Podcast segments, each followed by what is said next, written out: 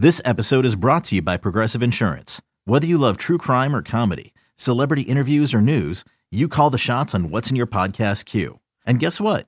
Now you can call them on your auto insurance too with the Name Your Price tool from Progressive.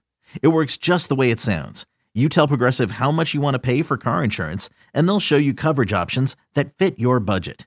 Get your quote today at Progressive.com to join the over 28 million drivers who trust Progressive. Progressive Casualty Insurance Company and Affiliates. Price and coverage match limited by state law.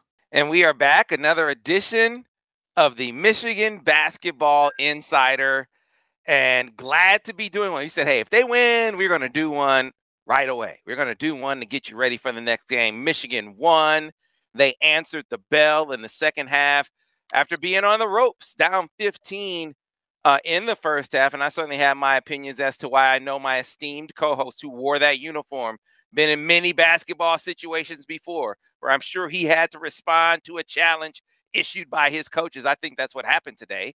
Joining me to talk about that like he is every single podcast, former Michigan standout, Tim McCormick, first-round draft pick, basketball commentator who I trust above all others. With me. So, Tim, I could see the smile on your face from a mile away. We weren't even on the same, in the same household. I knew you were beaming from ear to ear when the Wolverines pulled it out. Sam, I'm so happy to be speaking with you tonight, because the alternative is that we'd wait a couple weeks and talk about Greg Glenn and Jett Howard and start looking towards next year. How's Doug McDaniel going to be in the backcourt? And I have to say that I'm very pleased. And I have to be honest with you. I feel like I deserve a lot of credit for the victory myself. Hunter was dominant and Frankie was exceptional and Eli was clutch. But the truth is, and I told you this, after the Ohio State game, I can be a little bit superstitious at times. And in the first half today, I was on the Peloton. And I got a good 45-minute workout in. And at halftime, I thought, what am I doing? Like the Ohio State game, I was on the elliptical. And I was on for almost like an hour and 40 minutes. But I had to stick with it. So I was just thinking about the fact that in the first half, we were ridiculously careless with the ball. We gave up 8 offensive rebounds. The shooting from 3 was 24-0. And so, Sam, I gave it up for the team. I made the change. Same as Ohio State. I went back to the elliptical, and I spent the entire second half there. And I got fatigued. I was a little bit tired, but I didn't stop, because this is March. And I pushed through, and I inspired the team somehow through my superstition. So it was good. The lesson is, okay, man, do we know what we're doing? Saturday, I think you got to get your wind up, man. I'm a little concerned. I'm broadcasting the girls' high school state championship. It's gonna be hard for me to get my bike going, because the games are about the same time. So you know what? I've got them this far, Sam. It's on Michigan basketball now. They've got to pull through without me. Yeah, I got to tell you, a lot of what you said though in the preview rang true when you talked about, hey, forced them to put it on a deck. I really thought what we saw from Michigan in the first half offensively, as frustrating as it was, and as many as people were harping on, this is terrible offense. And it was, it was bad offense, but we're going to see that from this team, right? They are inconsistent offensively, but it has been my contention for much of the season that they have a much better chance of being consistent defensively than they do offensively. Offense is going to be fleeting. Defense should be constant. And Tim, they were getting worked from the 3-point line. The 4-5 and 4-5 pick and pop, that was destroying them. And to me, I'm thinking about, so what does the scouting report say? These guys can hit threes. What did Tim McCormick say? Force them to put it on the deck. And they were not. You kept seeing Moussa and Hunter getting caught sort of in between, really late closeouts, too much airspace, allowing those guys a clear, view of the basket, and Michigan paid for it for a good portion, Unfortunately, the intensity and the connectedness defensively really picked up in the latter stages of the first half, and especially in the second half. I thought that Phil Martelli made a great comment at halftime where he said that our offense is being affected by our defense and vice versa. Look, I have to be honest, Sam, I was really frustrated in the first half too. And I didn't think Michigan was ready to go. I thought their pick and roll defense was shaky. Mm-hmm. No, really shaky. Mm-hmm. Hunter Dickinson was exposed with slow feet. Mm-hmm. I was giving up hope. And this one win, one loss. It's getting old. And I was mad at halftime because that doesn't work. You can't win one, lose one in March and expect any success. I was talking to a friend at half, and we were both frustrated with Caleb and his shooting and Moose's decision-making. And Brandon Johns is a senior. What's going on? Like he needs to be a factor, and he isn't. And then I realized Michigan was horrible in the first half, and they were down 7. And Colorado State is a good team, but they blew it. Colorado State blew it because they were up 15 and they relaxed. Mm-hmm. And Michigan played to its potential in the second half, and they showed what they're capable of. And Sam, maybe the most important thing that I walked away with on reasons why they struggled. So you've got Moussa and Caleb. They're freshmen. Okay. So is Frankie. They've never experienced it. I think they were a little bit nervous. They were tight. And you might say, well, Hunter, you know, he's been through it. He played in the Elite Eight. Well, this is a new role for him as the go-to guy. That's a lot of pressure on him. Because if Hunter Dickinson doesn't go 8 for 10, Michigan doesn't win this game. So there's a lot of pressure on him too. And I mean, Kobe Bufkin was in over his head, but I think he'll be better next game. The only guy that's been there that knew what he was doing is Eli Brooks. Mm-hmm. And Sam, I don't know if I'm ever going to be in a restaurant with Eli Brooks, if I'm ever going to be in a bar with him. If I am, I'm picking up his tab. Okay, that's a guarantee. I am buying him. You know, I'm going to say, Eli, get the prime rib. Go for it. You know, get yourself a nice cocktail. This is on me, because how many times over the course of his career, over his 5 years, have I pumped my fist in the air after he made a huge play? How many times have I actually yelled out, you know, yes, and shown that enthusiasm? Man, Eli Brooks has brought so much joy into my life watching him play. And for all of our viewers and listeners, man, you've got to pick up his tab too. That guy needs a free meal and a free drink someday for all the good work he's done for us. Yeah, I think what you pointed out with Phil, I think Phil is so candid. He's a genius. He's been saying all season that our offense is too connected to our defense. Yeah. Right. And they can't be. No coach wants that, right? Because every team is, you can control, defense is effort, it's intensity, it's want to. You know, that's not shot making.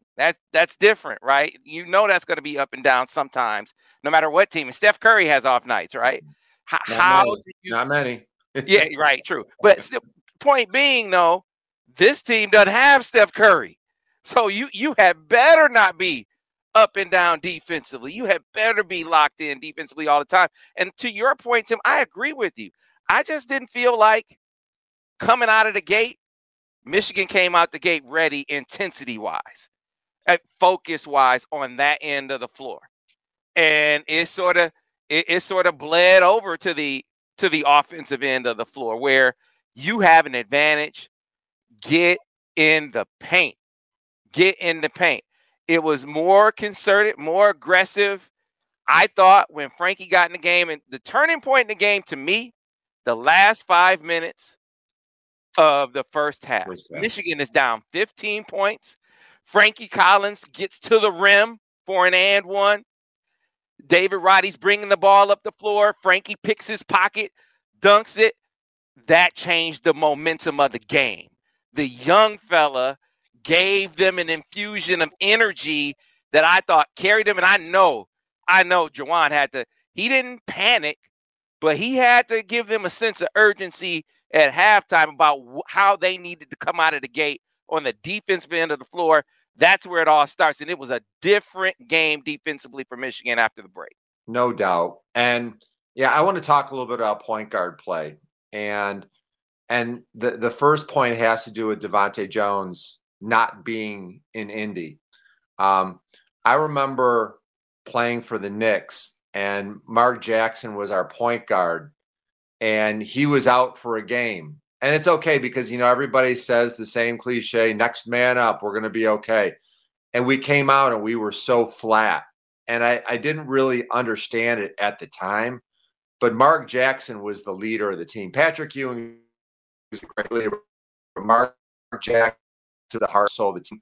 And Greg Anthony was his backup. And Greg Anthony is a really good player, but it's not the same. And sometimes on the outside, you look at the scoring numbers and the rebounds and the assists, and you say, yeah, we can get by without a certain player. But I just get a feeling that this team really likes DeVante Jones. And DJ has been playing well. He's made big shots. He's tough on defense. He's connected with the coaches. Point guard is so important. And not having him, I think, was a really big part of why emotionally Michigan didn't seem ready in the first half. And there were guys put in unfamiliar positions where they were throwing the ball away. That has to do with it. But, man, Frankie Collins was a stud. That guy played a great ball game. He was so poised. Got this. And Sam, earlier today I sent out a tweet, and I said that, you know, today, you know, we're going to learn a lot about the future of Michigan point guard play. You know, so is Frankie the point guard for next year? We'll learn a little bit about that today. Or are they going to have to bring DJ back next year for his COVID year? Or are they going to hit the portal and find another point guard? I think from what I saw that Frankie Collins is going to be really good. And he could be all Big Ten someday. You never know. But, man, that guy's got swag. He's tough. That strip of Roddy, that was the biggest defensive play of the year. And, Sam, remember what I told you? Remember who I predicted would be the big impact player on our podcast the other day? Frankie Collins. You predicted it would be Frankie. I remember you saying he would get a couple buckets. Yeah, I said somebody's got to – like, who's the outlier in this game? I said I thought it would be Frankie Collins. I didn't know he was going to start and play 35 minutes, but I did make that prediction. So I've been wrong a few times. So if I get it right, I'm going to definitely point that out to you. Yeah, well, I'll listen. I'll take it. You know, he reminds me of Xavier Simpson in this way. Even when you play off, I mean, he's so explosive. He can close that distance and get by you. Now you can't make a living like that, especially when they get against better, like this next team, Tennessee. May not work. That's not gonna work. They're too quick defense. If they play off you, you're not blowing by them probably like you were able to do these guys from Colorado State. But to his point, they played off him. He was still able to get to the rim. Now you can't turn down those open looks every time. And I was happy to see him that corner three. Yep. Took it with confidence after he had missed one. And knocked it down. You really knew it was his day. The young fella was feeling it. I called it a grown man game. Mm-hmm. This was a grow-up game for Frankie Collins when his team had to have it. You know, I want to be careful to not read too much into one game to say, oh, he's arrived. But I certainly think his confidence in being there to lift his team and his team's confidence in him, I do think that that's there, Tim. Well, you know, remember when Illinois just blew Michigan's drawers off a couple weeks ago? Oh, yeah.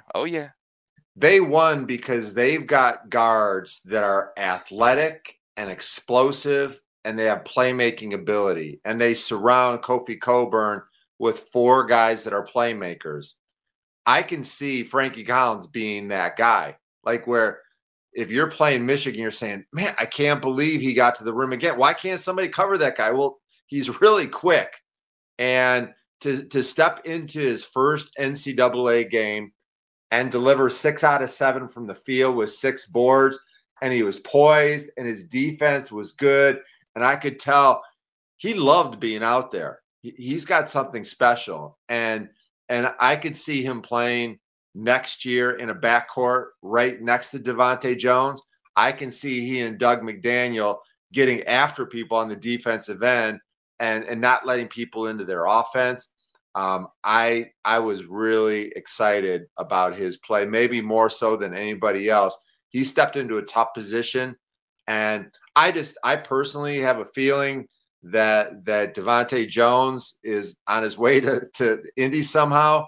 If he's not, hey, DeVante, if you need a lift, let me know. I mean, I'd be willing to come pick you up. I've got nothing going later. I can drive you down there. Like, I don't need tickets or anything. DeVante, if you need a ride, I'm there. Yeah, man, this was this game was, I think it was significant from the standpoint where Juwan, I think he showed them two faces. He showed them the face of calm. And he talked about this after the game in the first half, where they're down 15 and he does not panic. I mean, you know, Juwan, we remember Juwan got in the face of Isaiah Livers his first year, right? We talked a lot about that. Like, he can be that guy, but time, place, you can make matters worse if you do it at the wrong time. So I thought he was very on point by not doing that in the first half of this game. But I'm going to ask Phil. I believe he at halftime, I believe he had a message for him, because the intensity that they came out with was different. It was different. And it's funny how it works out, man, because at the first time, the TV timeout at the, I think it was like 15:57, I believe, and I took note of this stat mentally. I should have written it down, but I think that Colorado State came out of the gate, they were like 2 for 7, and Michigan was like putting it on them because they were swarming defensively. So much comes from that for this team. You talk about the shooting, and Caleb hit some threes. To me, the energy everywhere else on the floor and all other aspects of the game came from what they were doing on the defensive end, giving Hunter a ton of credit for what he did on the inside, Eli a ton of credit for settling down the team. But I think the energy guy for this game and feeding him on both ends of the floor, the young fella we just talked about. Now I'm the grown man, Frankie Collins. As we look ahead, Tim, different challenge, because what we saw from Tennessee is the hottest team in a loaded league, that being the SEC. The last month or so of the season, you can make an argument that Tennessee is one of the top 2-3 teams in the country. I think they're underseeded as a 3 seed, and they played like that today. They shared the basketball. They were swarming defensively, and everyone was in on it. Like, the whole team was in. I don't know how much of Tennessee you watch. It's like, if they play like that, man, they'll be a load to handle, tough to beat. Well, so I'm going to tell you a little bit about Tennessee from what I've seen, and then I'm going to tell you why I think Michigan beats them. All right. Okay. They've won 8 straight. And they're the SEC champs, and they're one of the top 5 teams in college basketball. Kennedy Chandler is their best player, and he's a pro. He really is. Probably a lottery pick, and he just operates at a smooth level. I just love watching him. You know, he gets you 14 or 15 points a game, 5 or 6 assists, and he does it every game. Now, one thing that's interesting is that he's not big. He's like 6 foot tall, and he's a little bit thin because he's still young. But I love the consistency. He gets you those numbers every single game. And so the other guy that I really like is Santiago Vescovi. And yeah, he's smooth. He's a guard. They play 4 guards, so they're not a big team, but they seem to rebound okay. You know, Vescovi and Josiah Jordan James, they're both double figure scorers as well. So when you think about their resume, they beat Kentucky twice, they beat Arizona, they beat everybody, and they're really good. Offensively, they get you, what, 73, 74 points per game, which is top five in the SEC. But where they really separate is on the defensive end. They're a really good shooting team. You can't leave those guys because, you know, whereas Colorado State, they went cold a little bit in the second half. Tennessee doesn't. They shoot really well, and they're number one in the SEC in assists. Now, the one thing that I say that why Michigan can win is that I just don't believe that teams that win their conference tournament, and they're not necessarily the favorite, I just don't think it's likely that they're going to sustain it for a month. Like going in, when I filled out my bracket, I got rid of Virginia Tech really early because they just played above their heads. They couldn't miss. They had guys that, you know, are career 30% shooters that couldn't miss a three. Iowa, I had them getting beat really early because they're a good offensive team that just couldn't be stopped in the Big Ten tournament. But I didn't expect them to continue. And I think that when I watch Tennessee play, I watch them in the SEC finals. They're really good. There's no doubt about it. But I don't see a world beater out there. I don't see a Jimmy Jackson or a Jamal Mashburn or some iconic guy that's going to be an NBA all-star that you just can't stop. I don't see anybody on their team that scares me to death. And I also think that when you watch Tennessee play, I'm more worried about Michigan because I've seen them blow out Purdue. Okay, I saw what they did to Michigan State. I've seen them on the road at Ohio State. Like, they're capable of greatness. And I think they found something really good in the second half.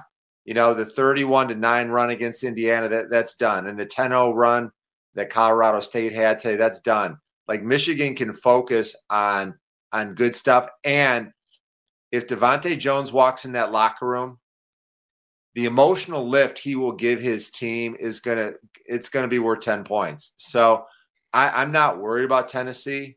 And also, when you consider the fact that we were shaking our heads about, is Michigan going to go to the tournament this year? I don't know. Like, when they went in, I was like, everything from this point on is money. And then when they were down by 15, the fact that we're still talking about them playing the tournament, Sam, it's all good. There's nothing. Hey, man, you know what, Tim? It reminds me. I haven't told you this story. I remember in high school, we were playing Saginaw Arthur Hill in the state playoff. Sam Sword. Yes. Yeah. That's okay. Sam so Sword. I have told you the story. Yeah. Sam Sword was on the other side. And I remember being really, really intimidated.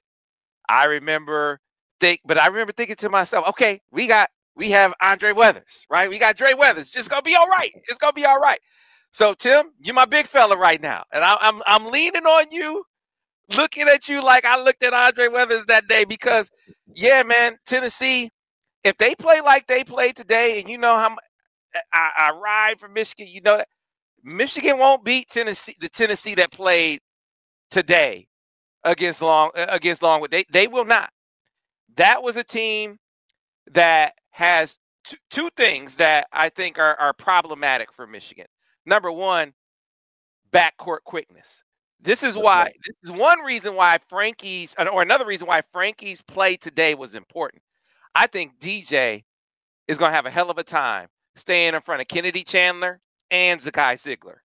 Now, Ziegler is not a big guy, but he can get to the rack, Tim. And both guys attack the rim with their head up. Both guys, I think, had like 5-6 assists in this game where they were the big fella off the bench, Fulkerson. I mean, he missed one shot. He was like 7-8 from the field, but every shot was like a dunk because his point guards were setting him up. You can't be, if you're Michigan, you can't switch on screens. Those guys will exploit you. You really have got to have guards be sticky on the perimeter. Frankie can do that. To me, for DeVante Jones to fare well in this game defensively, he has to tax them on the other end of the floor. He has to make them pay when he's on offense. And can he do that coming off a concussion? I'm a little concerned about that. That to me is a big question mark heading into this game. Boy, you did your scouting report, Sam. That's good stuff. So let me say this. I shared that I didn't believe that today Moussa Diabaté should play starters minutes against Colorado State. Michigan was just too big and too slow on the front line with that lineup. I think the same thing about Tennessee. To me, Moussa will play backup minutes to Hunter, and I would play Caleb Houstan at the 4, and I'd go as much 3-guard lineup as I can. Here's another play that made me mad, and it didn't even count, okay? It has to do with Caleb Houstan. Michigan cannot afford to have him 0 for from 3 in the first half like he did today, like he did against Indiana. They need him to be able to knock shots down, and he has got to get some free throws or a layup or something early, because you saw in the second half, if he thinks he's good, if he makes a shot, his next one's money. You just know it is. And there was a play that made me mad. I don't know if you remember it. There was about 5 or 6 minutes to go in the game. Frankie Collins drove baseline. It was probably earlier than that too. But Frankie Collins drove baseline. They called a foul, and he kicked it to the left corner to Caleb Houstan, who's struggling with his shot. And Caleb,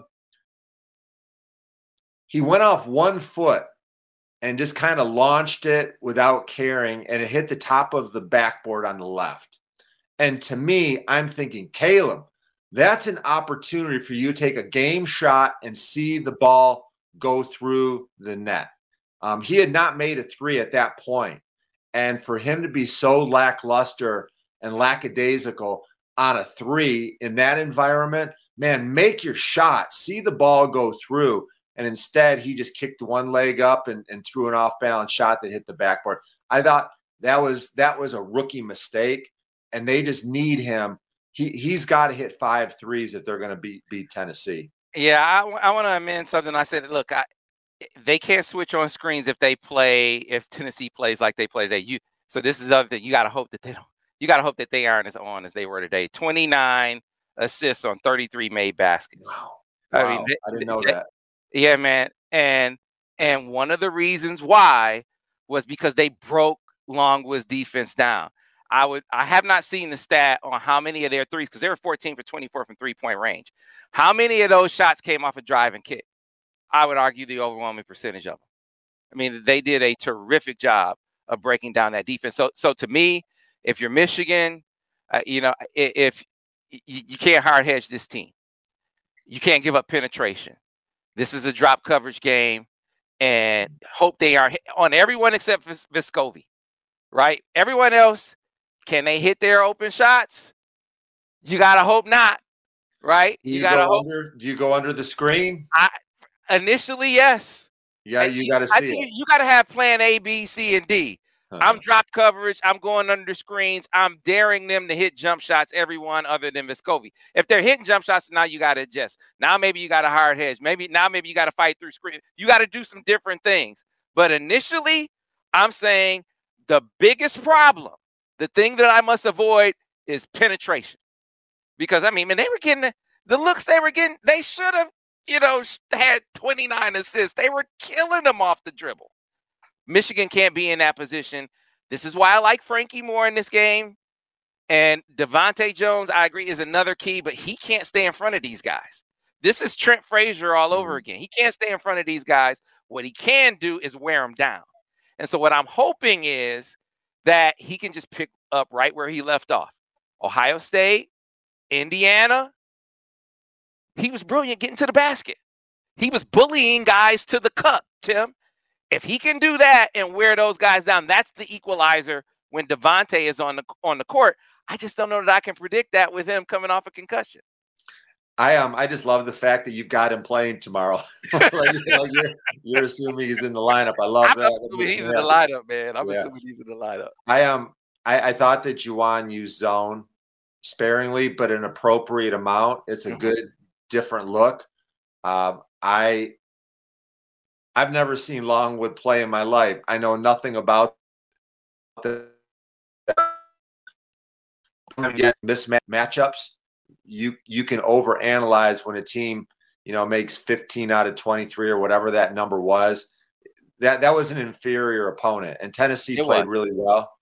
So I don't worry about that a whole lot. I just know they're good, but I also know they haven't had an off game in 8 contests in a row, and they're due for a mediocre performance. They play good teams in the SEC all the time, but they don't know anything about Hunter Dickinson. That's true. And so I think Michigan has some weapons that they can go at. And the X factor is Caleb Houstan. And just like I said that in the Colorado State game, that my X factor was, my outlier was going to be Frankie. Against Tennessee, I think it's going to be Caleb Houstan.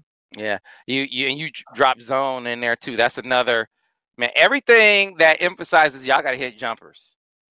You got to hit jumpers to change our game plan, and we'll react accordingly if you do. Like, yeah, we'll change it up, but we're going into this saying, like I said, drop coverage. We're going to drop some zone in there. We're going to go under screens, and then we're going to see what you do. Can I share one other thing? Hidden game key is that Hunter Dickinson has matured and grown as a smart defender, and he has not been in a lot of foul trouble lately. I worry about Tennessee's guards because if they get by, the big man is the one that gets exposed. And so they've got to keep Tennessee on the perimeter, because if Hunter Dickinson doesn't play 30-plus minutes, Michigan loses this game, and I can't find many scenarios where it's different than that. Well, whatever you do, I mean, you know, intensity and connectedness, I'm going to go back to that. We saw neither defensively in the first 15 minutes of this game. They're 4 and 5, whether it was Moussa and Hunter, but even when T. Will got in there, I mean, they just kept losing guys beyond the three-point line. And that – yeah. I'm hoping Rick Barnes doesn't have a copy of the tape today. Right. And again, when I say it, the intensity and connectedness is different. These guys, I actually want them to shoot. Like, I want these guys to shoot other than Vescovi. My point is, be locked into the game plan. And whatever you do, locked into the scout, I should say. And whatever you do, do that stuff hard, man. Do it with some intent. It didn't feel like that at first. Yeah. So one other thing that I sent a tweet this morning saying that Colorado State is so fundamentally sound. That's a well-coached team, and they really like to drive hard to their strong hand. And I thought that one of the keys, which Michigan did not do in the first half, but was excellent at in the second, is you've got to force your opponent to his left hand. When a guy drives left, he's about half a step slower, and his field goal percentage drops by 10%. And also, you've got to stay down and contest late on shots. You know, just get a hand up. Just be in the environment. Just be in the area, and they'll miss. Michigan in the second half was exceptional. Mm-hmm. I agree. Your scouting report was right on the money. Force them to put it on the deck. They did a better job of that in the second half. This game, different opponent. Scouting report is different, man. And so we'll see. I hope that you're right, Tim. I hope that, you know, they're due an off game. Like, the law of averages, that's on Michigan's side in this game. That's what I hear coming from you. This team has been rolling so much of late. They can't roll forever, right? Right. And Michigan's due for back-to-back wins. It's been since Purdue and Penn State. It's been almost a month since we've had back-to-back wins. We need back-to-back. I'm hoping that you're right, Tim, that they finally break that trend. They certainly have. Look, they have a matchup problem. You know, Hunter Dickinson is a problem for them. No doubt. And, you know, especially coming off the game that he just had where he was a man in the post. He had a tough game, a tough first half defensively, but he got it together, and they got it together as a team. Hopefully they can ride that and the emotion of what I expect to be the return of DeVante Jones. Hopefully they ride that to victory. I'm going to be honest with you, Tim. I always keep it real with the people. I can't pick Michigan in this game. Not because I don't want them to win, You know, I want Michigan to win this game. I hope Michigan wins this game. I hope that we come back on the podcast and I can say, man, I got that one wrong. But between the pattern that we've seen Michigan set with up, down, they haven't strung together too. Even the game, the back-to-back games that they won with Penn State and Purdue, they didn't play well in that Penn State game, right? Man, I'm a little bit worried because this is about the time in the podcast where Sam Webb starts saying, so let's break down Villanova. You not hear me say that right now, Tim. I think Tennessee is going to win this game.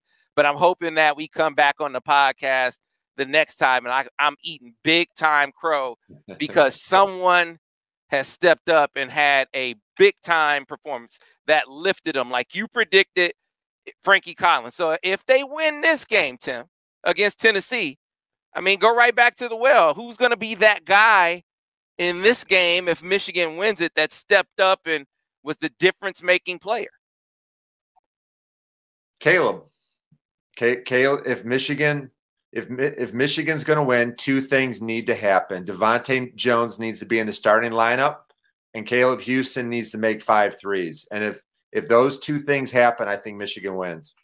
Okay. Yeah. Hey, man, I'll go with you on that. All right. If Caleb can carry, and they got give his teammates credit for getting in the good looks, the drive and dish, in the corner for that three. He got that 3 in transition. They got him some really, really higher percentage 3-point looks. That has to be a focus in this upcoming game too. Can you get Caleb run stuff to get Caleb some looks even early in the game? To your point, because if he can get that first one to go, how about that for a key, Tim? I'll go with this. If Caleb Houston's first 3 goes, Tim. He'll get that. What did you say? 5 threes? Yes. If his first 3 goes, he'll get that 5 threes. Those 5 threes you're talking about. Sam, you're sounding more optimistic as we go on. I'm so happy about that. I want you filled with enthusiasm and hope, and I can see it. Good job. Well, I'll tell you this. I feel like they have a better chance after what we just saw Frankie do. Good. But that was not the kind of performance that I was hoping to see from Tennessee. That I wanted to see from Tennessee out the gate. It was more of the way that they've been playing. And now we just have to hope that they aren't on like that against Michigan. Time will tell. But, man, I'm going to enjoy this one for a little while longer. I'm going to celebrate the grown man game by Frankie Collins. I'm going to celebrate this team answering the bell. They didn't come out. Like you want them to, but what did Mickey say? Or what did Rock say when he got up? It was Rocky IV, and he got knocked down, and he heard Mick. And he said, "I didn't hear no bell." And then the team got up and knocked out Tommy Gunn. That was Michigan today because they didn't hear any bell. They got up and started fighting and won the game. Let's hope that they can do the same against Tennessee. And Sam, today my favorite thought is that I celebrated a blue victory with a green beer. So it was a good day for me. You're a good man, Tim. I want to thank your lovely assistant, Michelle McCormick, for setting up your lights today. Much better, right? She did a terrific job. You're so illuminated over there. Yeah. So that looks good, glistening, Tim, in the screen. So that's great. That's great. And hopefully, look, folks, if Michigan wins Saturday, you'll see us right back here Sunday or Monday breaking down the Sweet 16 opponent. And think about this. I believe if Michigan gets this next one, if they beat Tennessee, I think it will be 7 to 10 years in the Sweet 16, Tim. Is that right? Are my numbers right with that? Sam, stay humble. I'm trying to think. It's Michigan has been a perennial Sweet 16 team when you think about it. I think this will be 5 straight for sure. Yeah, I'm pulling up the stats here just to see where I'm at really, really quickly. But yeah, and by the way, as I look these stats up, Tim, I will never pick Iowa to make a run ever again. Ever, ever, ever again. That's number one. I found the stat. Michigan is indeed 1 win away, and I want to give Zach Shaw credit for this, for finding this stat. Michigan gets to the Sweet 16, it'll be 7 of 10 years in the Sweet 16. That's big time consistency. That's big time. I love that. So we'll see if it happens, folks. Until the next time, thanks for listening to the Michigan Basketball Insider. Okay, picture this. It's Friday afternoon when a thought hits you. I can waste another weekend doing the same old whatever, or I can conquer it. I can hop into my all-new Hyundai Santa Fe and hit the road. Any road. The steeper, the better. Because my all-new Santa Fe is available with H-Track all-wheel drive, so I can hit the trail without a worry in the world. Heck, with 3 rows and best-in-class rear cargo space, I can pack the whole family in with all our gear. We've got available dual wireless charging for our phones, so we'll never lose touch with civilization, and we won't lose touch with the primordial power of Mother Earth. So which is it? Waste the weekend or do something a little more epic? And conquer it in the all-new Hyundai Santa Fe. Visit HyundaiUSA.com or call 562-314-4603 for more details. Hyundai. There's joy in every journey.